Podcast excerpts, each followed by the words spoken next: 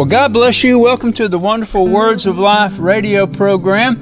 We are going to be in 2 Corinthians chapter 5 today, an, ex- an exciting study in the Word of God. Well, let's go ahead and pray and we'll get right into the Word of God. Heavenly Father, we thank you today for your Word. Your Word is truth. Your Word is life.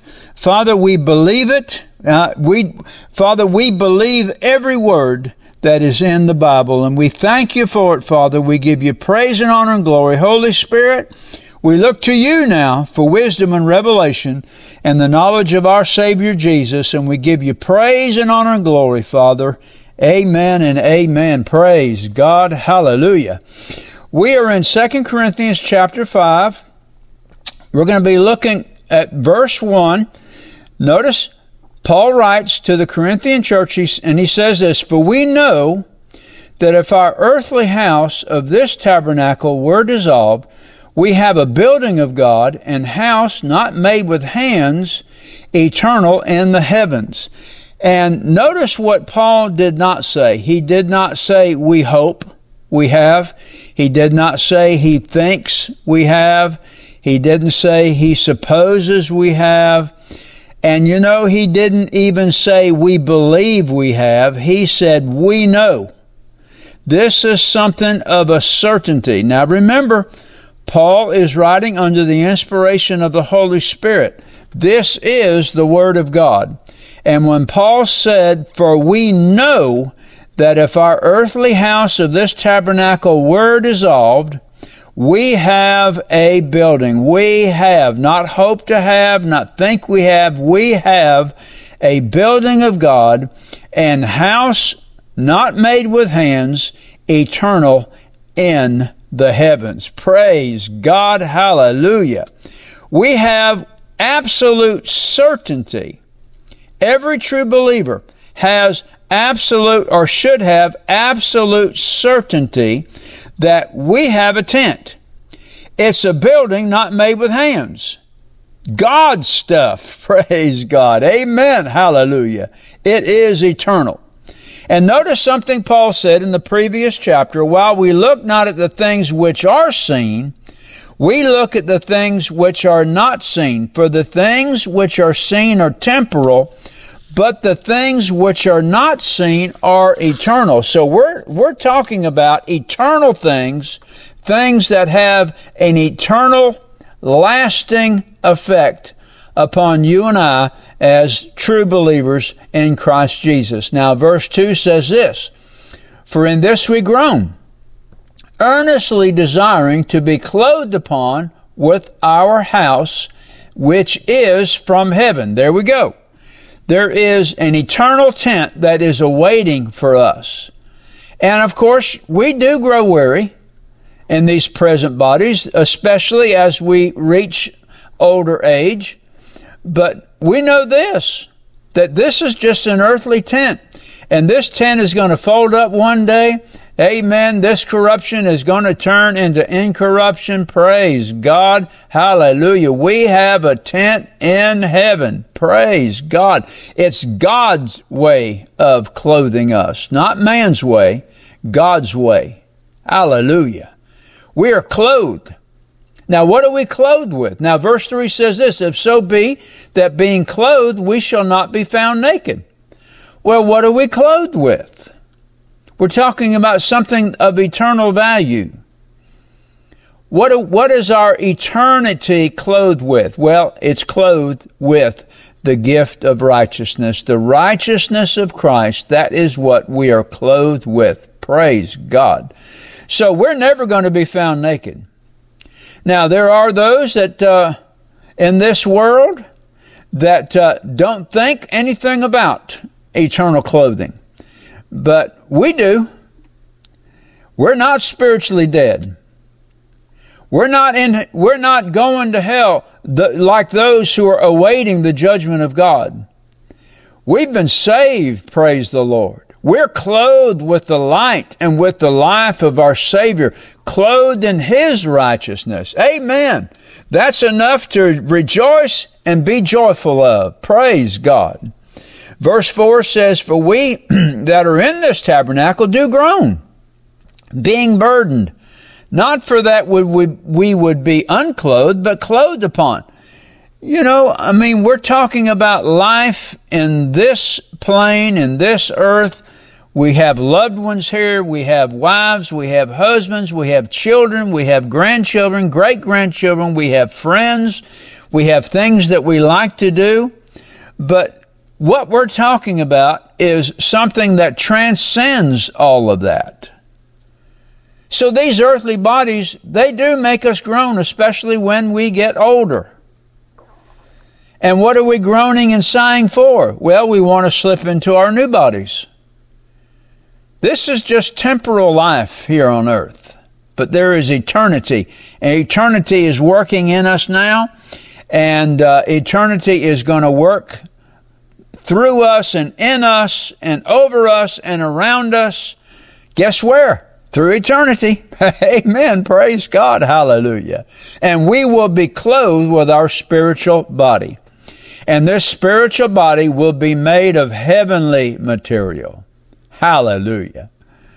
Now he that wrought us for the self same thing is God. This is all God's business. This doesn't involve us other than the fact that we have to have faith and believe in Jesus Christ that He is the Son of God and confess Him as Lord over our life. Yeah, but all the working here, this is all the operation of God and God alone. And He secures this. How do you secure a loan? Well, you've got to put down some, you got to put down some money. When I bought my house, I had to put a down payment on it. I had to put some type of earnest money on this house that I live in, in this life, in order to secure it. Well, what's the security? It's the earnest of the Spirit. It's the gift of the Holy Spirit. Praise God. Hallelujah. Like Peter said, Blessed be the God and Father of our Lord Jesus Christ, which according to his abundant mercy has begotten us. He's talking about being born again. Has begotten us again unto a living hope by the resurrection of the dead of Jesus Christ. Hallelujah. To an inheritance incorruptible, undefiled, and that which does not fade away that is reserved in heaven for us. Praise God. That is shouting ground today. Verse 6 Therefore, we are always confident, knowing that. Notice he didn't say believing that, hoping that, trusting that, supposing that, knowing that. This is a surety. We know this. This is a fact. This is a Bible fact that while we are at home in the body, we are absent from the Lord. Amen. So what are we going to do? Well, verse 7 tells us, for we walk by faith and not by sight.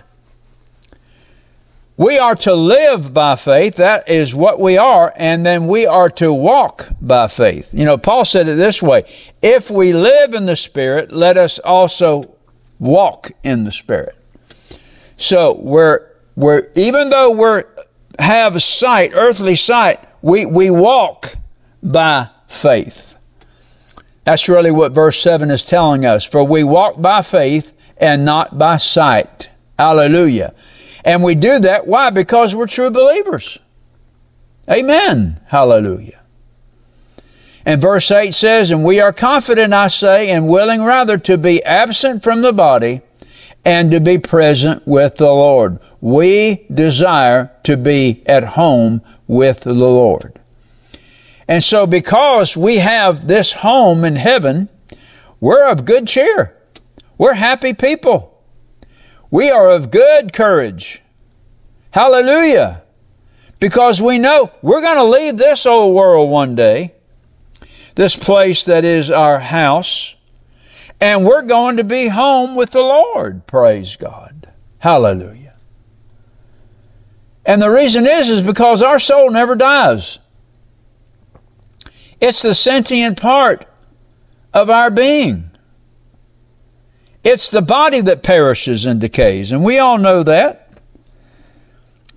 We were we thought we were bulletproof at 17. Well, when we get to 67 or 77 or however old we are, we realize no, no, I, I didn't I didn't think I was bulletproof like I thought I was. No, this body has to be changed. The spirit and the soul go to be with the Lord. The body is what needs to be changed because it's perishing. And Paul said that. He said that in writing the first letter to the Corinthians. For this corruptible body must, must, notice that, must put on incorruption. Why is that? Because flesh and blood will not inherit the kingdom of God. And when we talk about inheriting the kingdom of God, we're talking about the heavenly kingdom. And then Paul says this in verse 9 Wherefore we labor, that whether present or absent, we may be accepted of Him. So that's our aim. We're here in this life. We're in our physical bodies now. So we desire to please Him in everything that we do. Hallelujah. To bring honor and glory to our Savior, to love our neighbor as ourself. To love God with all of our heart, our mind, our soul, our strength, with all that is within us. And we know what is the acceptable way. The acceptable way is to walk by faith and not by sight. The acceptable way is to walk in love and to labor on His behalf in such a way that we will be accepted of Him. When the Lord Jesus says to us, You have done well. Mission accomplished. Amen. Praise God. Verse 10 For we must all appear before the judgment seat of Christ that every one may receive the things done in his body, according to that he hath done, whether it be good or bad. And we know that from uh, 1 Corinthians chapter 3 verses 8 through 10. We are going to be, we're going to pass through the fire. And the, the gold and silver and precious jewels are going to be purified. The wood, hay, and stubble is going to be burned away. But yet Paul said this, yet so, and we will be saved, yet so as by fire. So we will pass through the fire.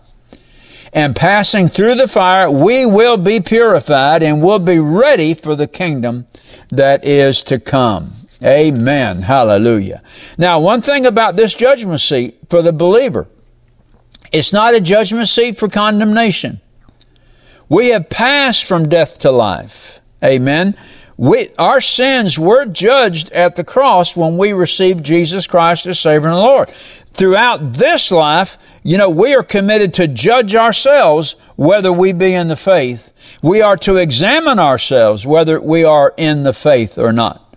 And if there's things in our life that we know are not pleasing to God, we put them to death. We drag them out, throw them down on the ground, stomp on them, put them to death. Amen. Hallelujah. We don't bury these things like uh, Rebecca buried the idols of her daddy. No, we don't bury them. We burn them. We don't cross that bridge again. Praise God. Hallelujah. No, the judgment seat of Christ for the believer is the judgment for rewards, for faithfulness. Think about it. All the wood, hay, and stubble that's burned up, that really is a reward. Because now we're going into the eternal bliss of heaven, surrounded by the angels of God. God Himself on the throne. The Lamb of God. Hallelujah. And all the host, all surrounding the throne of God. I tell you, you talk about unspeakable glory. That is almost unspeakable glory. Praise God. Verse 11 says this, knowing therefore the terror of the Lord, the judgment seat of Christ. Now this word terror is better translated fear. Knowing therefore the fear of the Lord, that there is a heaven to gain and there is a hell to shun. And we all know that we will, we will appear before the judgment seat of Christ. But not the sinner. The sinner will appear at the end of time. He will appear at the white throne judgment. And if you're listening to this broadcast and you haven't made Jesus Christ your Savior and Lord, you, you have an appointment at the white throne judgment. Well, what is the white throne judgment? It's to receive the final sentence because your life has already proven that you're guilty. So there's not going to be a trial at the white throne, uh, white throne judgment. There's always going to be the sentencing. And that sentencing is eternity in the lake of fire that burns with brimstone. Now, there's a lot of people in this world that laugh at that. They think that's just, you know, a joke. They think it's a fairy tale. I'm telling you, I'm telling you, I've had an experience in the regions of hell. I know it is not a fairy tale. It is real. And many others have too. And as quick as you can count a second on your fingers or on your toes, amen, that's how many are going into hell right now. And the only way of rescue, the only person that is throwing you a lifeline that's going to rescue you from this abyss is the blood of Jesus Christ. Hallelujah. Amen. This is a solemn fear of the Lord. And it should be ever present in our minds, causing us to reach out to those who do not know Jesus, who have not had their sins pardoned at the cross. Because we know exactly where they're going to go. It grieves our heart. Our family, our friends, our neighbors, those who are not right with God, to pray for them to pray for opportunity to witness to them, or to pray for laborers to come across their, come across their path to minister to them. That's honorable. God honors that. So we persuade men. Now verse 12, for we commend not ourselves again unto you, but give you occasion to glory on our behalf, that ye may have somewhat to answer them which glory in appearance and not in heart. Verse 12 tells us that there were those in Corinth that were giving Paul a hard time, giving him a bad name, slandering him, criticizing him. But Paul won't have any of it. But he says this, he says, are we trying to once again gain favor with you? No, we don't have to. God commends us. Not man, God commends us. That's a powerful, powerful statement. Why do we want to compare ourselves with other people? It's before Christ that we stand or fall. We have only to please Him. Now, we work to please our pastor, to do those things that are right, to do those things that he asks us to do, and we want our church to be successful and be victorious, so we get involved in it and we work in it. We want to see other people come in. You know, those lone sheep that, that haven't found a fold, we want to get them in. We, the, the lost sheep, we want to go find them. We want to do all of that. But not for people to pat us on the back. We get behind the pulpit and preach. And people come up to me, oh, that's a good, that was a good message, Pastor. That was good. I enjoyed that. You know, we, we don't, that's not why we preach. That's not why we witness. That's not why we testify. Why do we do all these things? Well, it's because we're commending Him. We're not commending ourselves. Verse 13 says, For whether we be beside ourselves, oh, people think I'm crazy. You know, if I get out there and start witnessing for Christ or holding up a, a, a banner that has Jesus, people are going to think we're crazy. Well, uh, they thought Jesus was crazy. And they certainly thought Paul was crazy. So that's good company, brother. That's good company, sister. Why don't they go ahead and call us crazy? Verse 13 says, For whether we be beside ourselves, it is to God, or whether we be sober, it is for your cause. You know, people thought, the, the mother of Jesus and his brothers thought that, that Jesus was beside himself. So that's just the carnal mind. Amen. Hallelujah. But we know the truth. And what is the truth? The truth is this, that there is a heaven to gain and there is a hell to shun. And if people think that's crazy talk, then they can go right on thinking that way. But we know what the truth is because we have the Word of God and we've got the testimony of Jesus that proves to us that yes, there is a heaven to gain and yes, there is a hell to shun. Now, verse 14, Paul says this, for the love of Christ constrains us because we thus judge. If one died for all, then we're all dead. So whatever we do, it's not for our own profit, but it's because of Christ's love that constrains us, that motivates us. Our preaching and our persuading men about Christ is for what purpose? Is because we love God and we love them. That's really loving our neighbor. If we're willing to tell somebody about Jesus or go somewhere and represent Jesus, amen. That's our witness. And that witness can and will persuade men. And it's all, the root of it is all the love of God. The love of God is in us. Hallelujah. Now look at verse 15. This is, this is really the key verse in this chapter. And that he died for all. Now let's go back to verse 14. I didn't finish that verse out. For the love of Christ constrains us because we thus judge that if one died for all, then we're all dead and that he died for all, that they which live should not henceforth live unto themselves, but unto him which died for them and rose again. We understand in the Old Testament and reading through the, the entire Bible that Adam was the federal head of the human race. And that man was created with the faculties to commune with God.